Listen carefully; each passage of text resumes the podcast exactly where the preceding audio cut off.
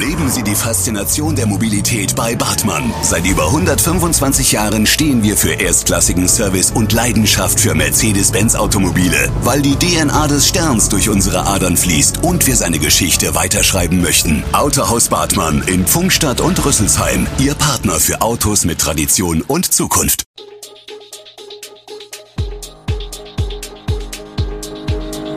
Gude, unser morgendliches News Update. Das Wichtigste aus Südhessen für Sie im Überblick. Guten Morgen aus Darmstadt an diesem 3. Mai. Der heutige Tag der Pressefreiheit, Mühltal als Urlaubsziel und die Altersgrenze bei der Feuerwehr in Darmstadt. Das und mehr gibt es heute für Sie im Podcast. Das Land Hessen prüft aktuell die Altersgrenze für Ehrenamtliche bei der Feuerwehr von 65 Jahren auf 67 Jahre zu erhöhen. Das soll die Freiwilligen entlasten. Der Darmstädter Stadtbrandinspektor, Michael Horn, ist allerdings mit der Personalsituation vor Ort zufrieden. Vor allem in der Innenstadt und in Aheigen haben wir keine Personalprobleme, sagt Horn auf Nachfrage. Die Veränderung der Altersgrenze sei deshalb kein Thema in Darmstadt. Aus Sicht von Horn würde eine Verlängerung nur in bestimmten Bereichen Sinn machen beispielsweise bei Führungskräften, die ihre jahrelange Erfahrung dann noch länger einbringen könnten. Aktuell endet der aktive Dienst für Ehrenamtliche in Hessen ab 60, mit einem Antrag und einem Attest kann die Frist bis 65 verlängert werden. Doch auch hier ist der Bedarf laut Horn nicht groß. Blicken wir nun in den Kreis. Dort wurde in den vergangenen Wochen ein Einsiedler im Wald bei Eppertshausen mehrfach von Jugendlichen angegriffen. Am Mittwoch und Freitag nach Ostern hatten sie ihn einmal mit Pfefferspray und einmal mit einem größeren Holzpfahl verletzt. Mittlerweile hat die Polizei zwei Jugendliche festgenommen. Laut Polizeipräsidium Südhessen sind die 16-Jährigen weitgehend geständig. Das Motiv ist für die Polizei aber weiterhin schleierhaft. Hinweise auf Auseinandersetzungen zwischen den Jugendlichen und dem Waldbewohner hat es während der Ermittlungen nicht gegeben.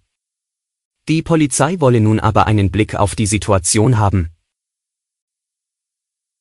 Beim Verkehr im Kreis tut sich in Rheinheim etwas.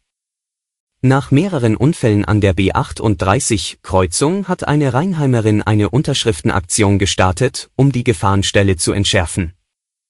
2600 Menschen haben bereits unterzeichnet. Viele Menschen haben mir zurückgemeldet, dass sie Maßnahmen, die besonders diesen Abzweig zwischen Georgenhausen-Zeilhardt und Rostov sicherer machen, für dringend notwendig halten, sagt die junge Frau, die die Aktion ins Leben gerufen hat. Wir wissen, dass einige Stellen im Kreis besonders problematisch sind.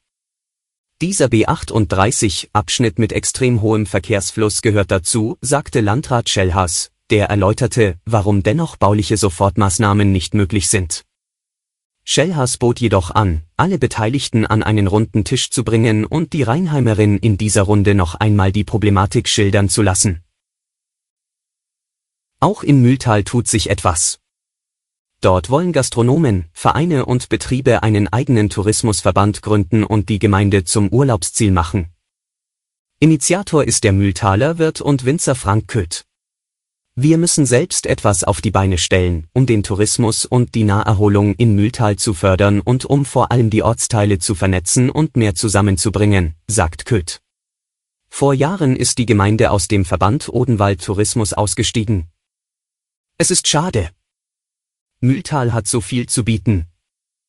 Das wollen wir Touristen, aber auch den Mühltalern selbst wieder näherbringen, sagt Köth, der auch Vorsitzender des Mühltaler Kultur- und Fördervereins ist. Um den geplanten Tourismusverband und dessen Ziele bekannt zu machen, weitere Mitstreiter zu gewinnen und Ideen auszutauschen, plant Köth mit weiteren Betrieben ein Event auf dem Parkplatz des Steinbruchtheaters in Mühltal. Heute ist der Tag der Pressefreiheit. Die Organisation Reporter ohne Grenzen hat Deutschland in der weltweiten Rangliste der Pressefreiheit erneut herabgestuft. Die Bundesrepublik rangiert nun drei Plätze tiefer auf Rang 16, hinter Ländern wie Litauen, Jamaika und den Seychellen. Die Rangliste wird an diesem Dienstag in Berlin veröffentlicht. Die Zahl der gewaltsamen Angriffe habe mit 80 verifizierten Fällen so hoch wie noch nie seit Beginn der Dokumentation im Jahr 2013 gelegen. Die meisten der Angriffe ereigneten sich bei Protesten des Querdenken-Spektrums gegen Corona-Maßnahmen, an denen regelmäßig gewaltbereite Neonazis und extrem rechte Gruppen teilnahmen. Medienschaffende wurden bespuckt, getreten, bewusstlos geschlagen. Betroffene klagten häufig über mangelnde Unterstützung durch die Polizei. Nun ein Blick auf die Lage in der Ukraine.